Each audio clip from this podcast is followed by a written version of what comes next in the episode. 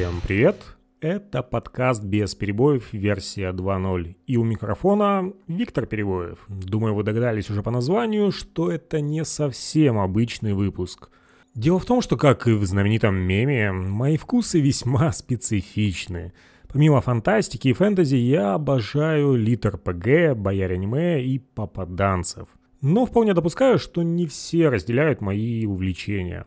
Поэтому я решил вынести эти жанры в отдельные выпуски. В общем, если видите надпись BP 2.0, значит речь пойдет точно не о фантастике или фэнтези. И если мы с вами на одной волне, то смело запускайте новый выпуск. Если же эти новомодные жанры для вас чужды, то пропускайте. Ничего страшного в этом нету. Я и обычные выпуски буду делать регулярно.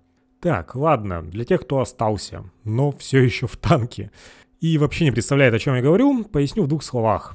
Э, если не вдаваться в скучную терминологию, то по сути литр ПГ отличает от всех других жанров один параметр. Главный герой здесь игрок, проживающий в игровом мире.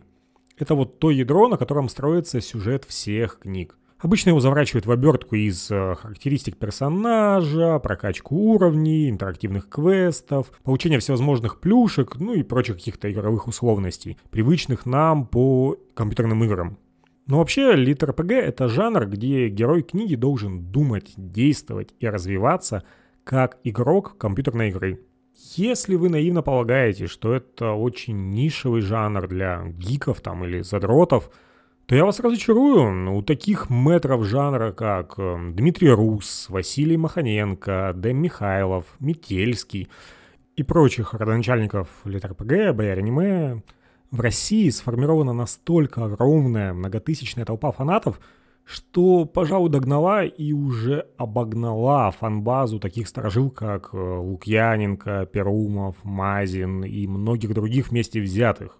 Вы закономерно спросите, что ты несешь, откуда этой толпе взяться? А я вам отвечу, все довольно просто. Дело в том, что у нас в России бум, ну или рассвет жанра, если хотите, пришелся примерно на 2013-2014 года. Как раз когда дети 90-х, 2000-х, активно играющие в Дэнди, Сегу, первый PlayStation, наконец доросли до чтения – и тем самым обеспечив жанр огромной критической массой вот этих почитателей. Сейчас же на подходе уже новое поколение детей, выросших с планшетом в руках, Майнкрафтом в глазах и телефоном в заднем кармане джинс. Дети, которые дня не мыслят без игры там, в компьютерную игрушку, неважно, на компе или мобилке. Так что вот спрос на литр ПГ в дальнейшем будет только расти. А как известно, там, где есть спрос, будет и предложение. Множество графоманов и бумагоморателей уже заполнили просторы интернета своими шит-деврами. И чтобы не потонуть в этом потоке ширпотреба, вам на помощь и придет подкаст без перебоев. Я постараюсь перелопатить для вас вот все вот это многообразие представителей жанра и, и дать честную, непредвзятую рецензию – вот это вот полная фигня, даже не тратьте на это время. А вот это вот столь редкая для жанра жемчужина, пожалуйста, зацените. Для наглядного примера я взял новенькую книжку жанра литр ПГ «Стример» Валерия Мулагалеева. Э, возможно, ударение стоит не там, но извините. Автор весьма обстоятельно подошел к творчеству. Мало того, что он пишет статьи для журнала «Мир фантастики», что уже плюс, так он еще и пробует себя на поприще литературного демиурга. Для начала он придумал мир Сандарум, или Сандарум, ну, для удобства Сандарум, и написал по нему фэнтезийную книжку «След Бремера» о похождениях молодого Ноланда, историка-археолога а Индиана Джонс – и столь же молодого парня по имени Яма, отыгрывающего засланного казачка из одной религиозной секты в другую. После этого он раскрыл сеттинг вот этого следа Бремера через художественный справочник. Отдельную небольшую книгу, подробно раскрывающую вот все какие-то интересные моменты и нюансы мира Сандарума, оставшиеся за кадром в оригинальной книге. Ну и, наконец, выпустил литр ПГ. Угадайте, в каком мире Правильно, Сандарум. Завязка сюжета в целом довольно тривиальна, но в то же время, ну, не полный шлак, да? Наше с вами недалекое будущее. На основе книги «След Бремера» выпускают новую онлайн-игру. Огромную, потрясающую, инновационную. Автор тут от скромности не умрет, ну хотя хозяин-барин придумал свою экосистему, почему бы и нет.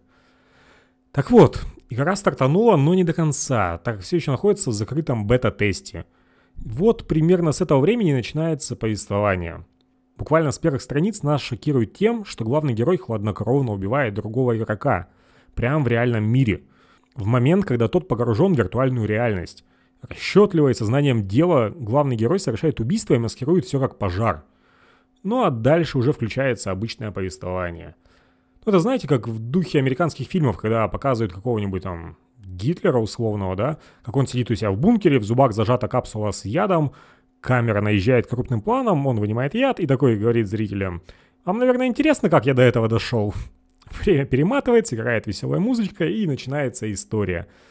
Также и здесь нам показывают убийство, а потом всю книгу рассказывает, как же герой до этого дошел. Оказалось бы, как там, а все начиналось так красиво и легко. Главный герой книги – 44-летний мужик Аркадий, что выгодно отличает от других книг жанра, где обычно все герои, ну, молодые парни, да. Здесь же главный герой с брюшком, легкой сединой, морщинами, густой бородищей и вообще похож на эдакого Николаса Кейджа в лучшие годы. После института он устраивается обычным менеджером среднего звена фирму, IT-фирму, по продаже комплектов виртуальной реальности – работает там пару десятков лет или даже больше, пока не подсуетились конкуренты. Пришлый директор наемный там легким мановением руки гробит всю фирму. Денежки уходят на чужие счета, а сотрудников оперативно пинают под зад, выдав задержки по зарплате продукции. Вот так наш герой в 44 года оказывается на улице, зато с двумя комплектами виртуальной реальности. Проблема в том, что у него на попечении остались престарелые родители, содержащиеся в платном пансионате. Конечно же, не дешевом. А как платить, если работы нет? И тут на ум ему приходит гениальная идея. Давно, с десяток лет назад, Аркадий увлекался компьютерными играми и даже стримил на Твиче. Но, как это принято у мужиков за 30, увлечение быстро загнулось. И вот, спустя годы, казалось бы, сам Бог велел, на руках костюм виртуальной реальности, второй отдаем племяннику, который работает в игровом журнале. Он за это выбивает ключ на закрытый бета-тест новой мега-игры Sandarum Online. Начинаем стримить и гребем деньги лопатой. Сказано, сделано, и вот наш главный герой уже подключает все оборудование и запускает стрим. Ну что ж, повторюсь, завязка стандартная. Мужику нужны деньги, и он не придумывает ничего лучше, как заработать их в игре. Ну, конечно же, самое очевидное, блин. Единственное, что начало с убийством немного сбивает с наезженных рельсов.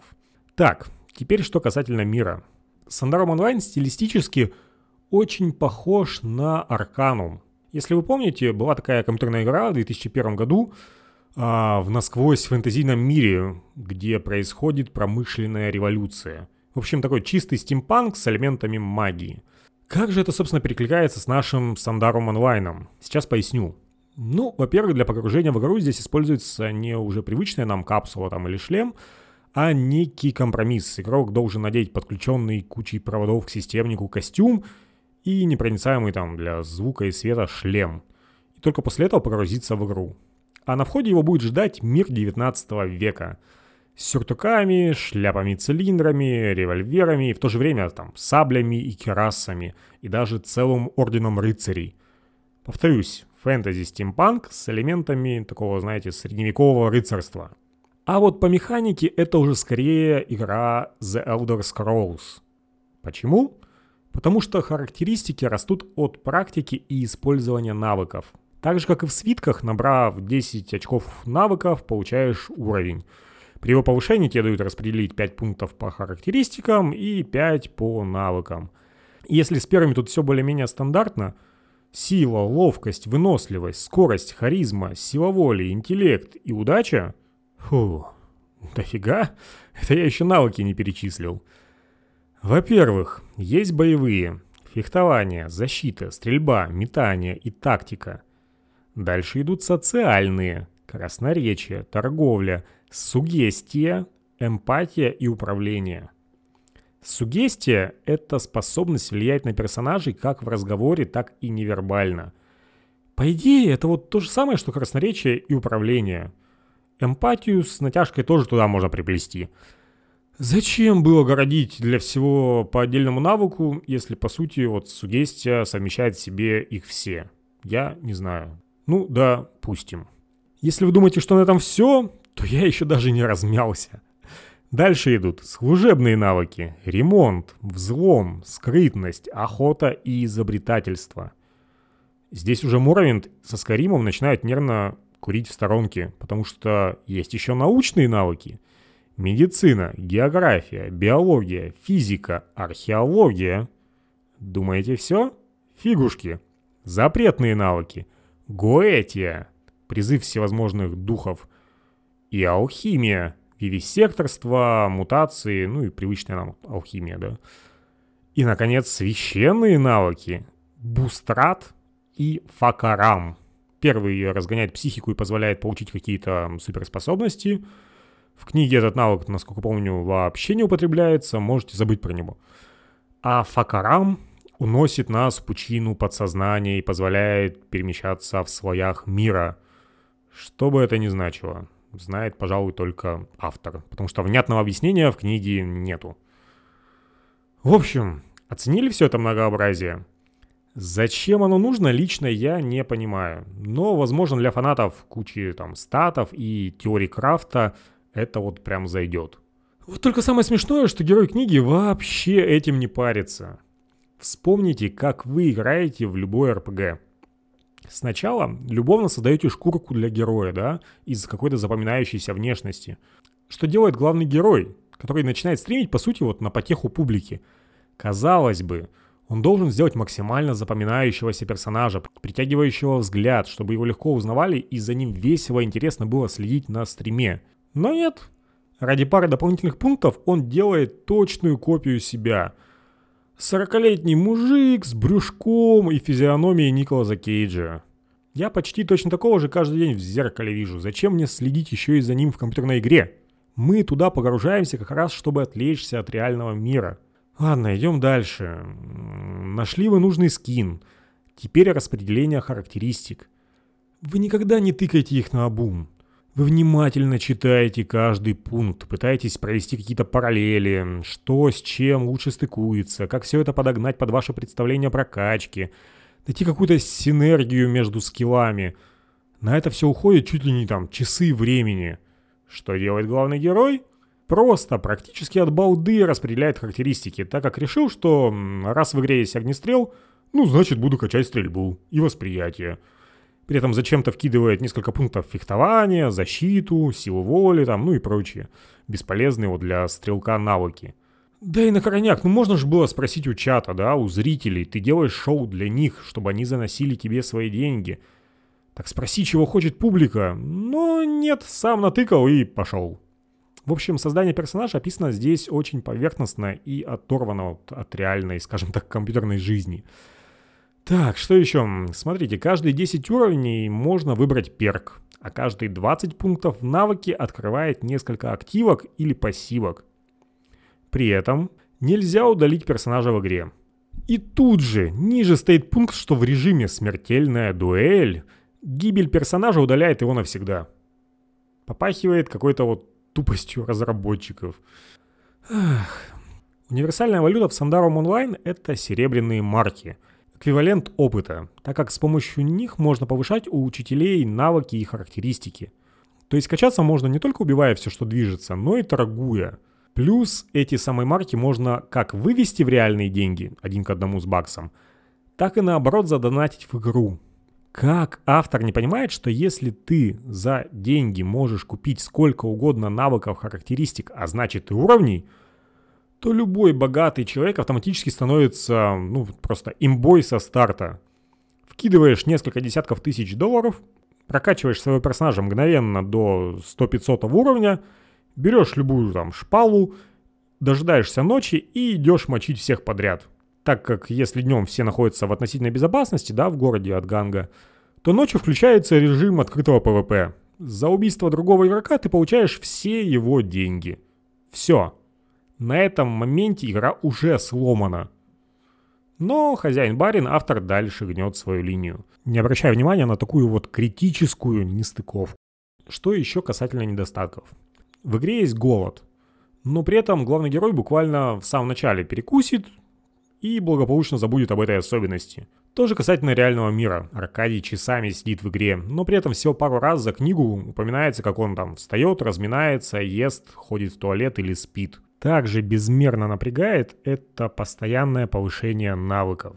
Так как здесь их немерено, я вам перечислил выше, то и апаются они постоянно и по любому поводу. Посмотрел театральное представление? Поднялась археология.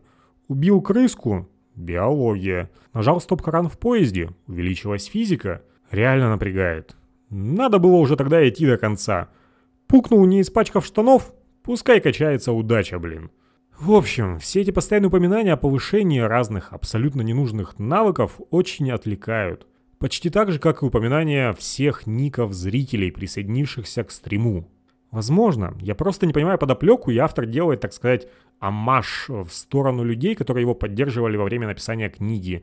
Или это его реальные спонсоры на Патреоне там, или Твиче, друзья его, или еще какие-то знакомые люди – вот только мне, как читателю со стороны, зачем вся эта информация? Целые абзацы с просто перечислением ников. Мусор, захламляющий текст и мой мозг в частности. Нет, в тексте еще используется такой прием, как э, чат из Твича, где вроде как сторонние люди прямо по ходу текста дают комментарии к действию ну, главного героя.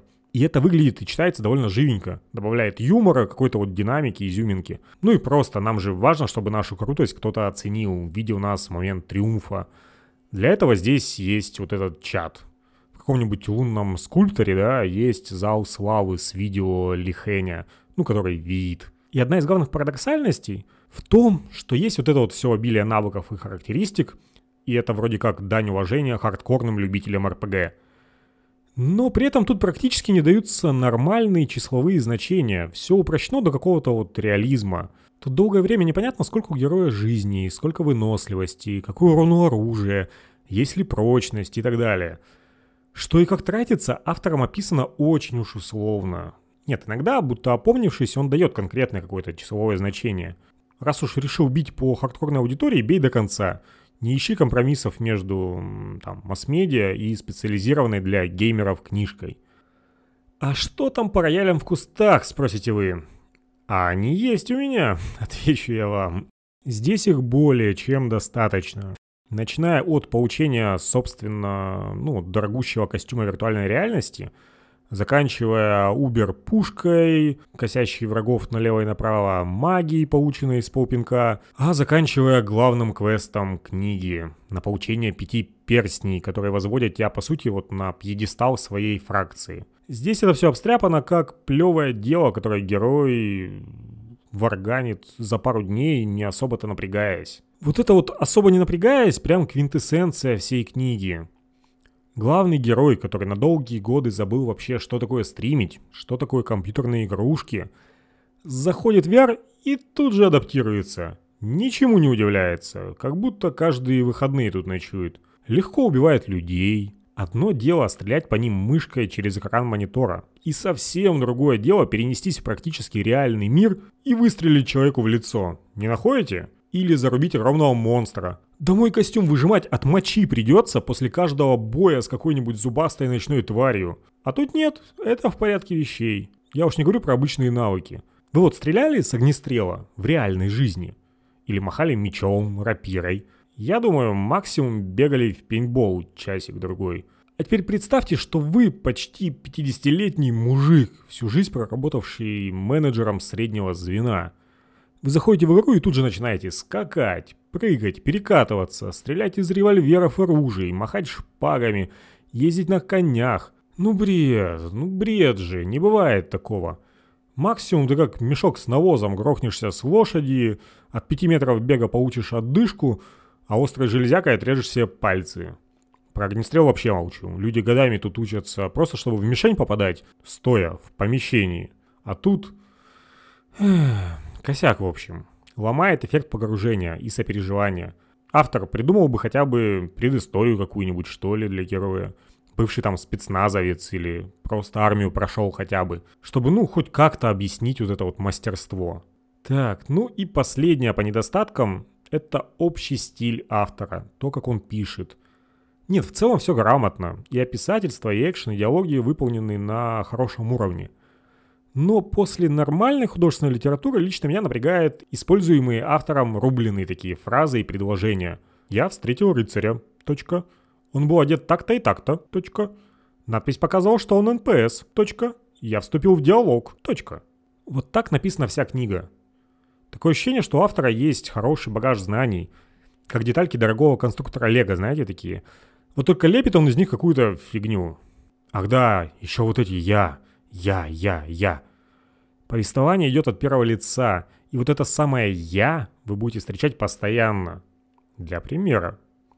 Я пересек остаток леса без приключений, чему безумно радовался.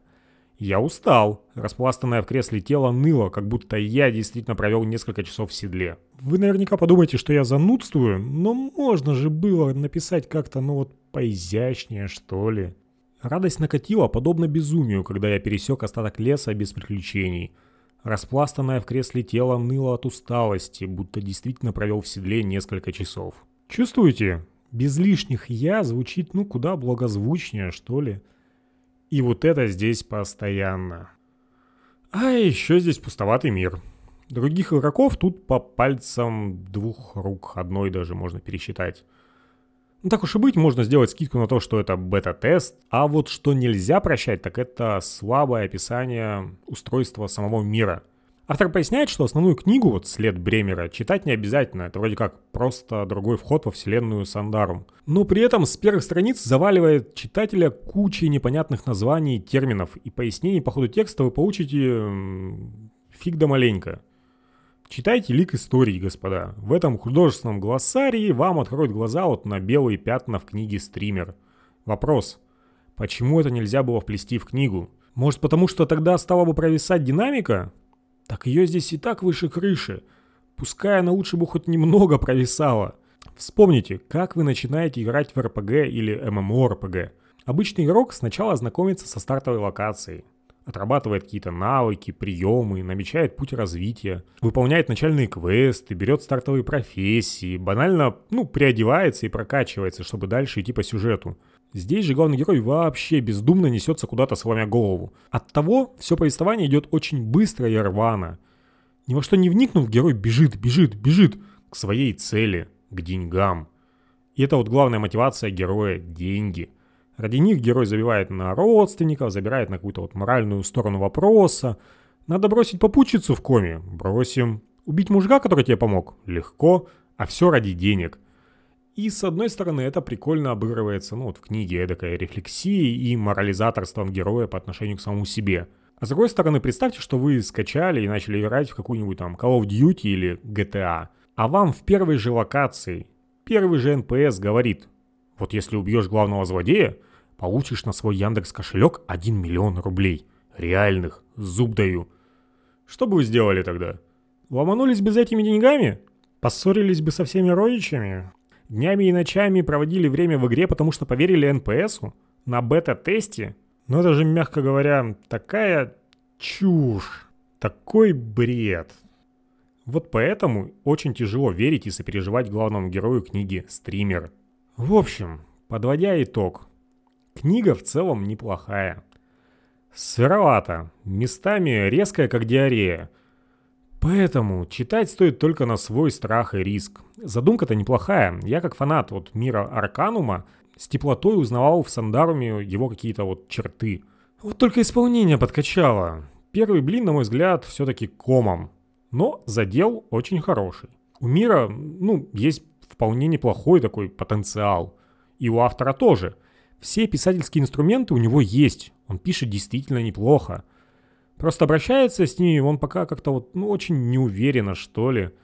Но, думаю, все это пройдет со временем и опытом. И со второй и третьей попытки нас уже ждет что-то по-настоящему стоящее. Пока что же не рекомендую. Разве что вы прям ярый фанат Арканума, стимпанка, и вам нравится механика игр серии древних свитков с их кучей необязательных навыков. Ну, естественно, если вам понравился след Бремера, если вы его читали а, и хотите побольше, ну, погрузиться в этот мир, то тогда стример, ну, тут однозначно вам зайдет. Все остальные же смело могут проходить мимо. Ничего жизненно важного вы не потеряете. А на этом, пожалуй, все. Да, мне еще есть что сказать и про слабую механику боев, и про отсутствие женских персонажей, и прочее-прочее. Но для первого доп. выпуска, полагаю, уже хватит. Думаю, и так понятно, что BP 2.0 будет отличаться от обычного без перебоев. Если там я любовно подбираю какие-то вот книги, которые зацепили струнки моей души, чем действительно хочется с вами поделиться, дорогие слушатели, то в этих дополнительных выпусках я без всяких скидок буду сыпать вот какими-то компьютерными терминами и разносить в пух и прах вот все новинки жанра. И даже старичкам, я думаю, еще достанется, уж будьте уверены. А за сим все. Услышимся в следующем выпуске. Пока-пока.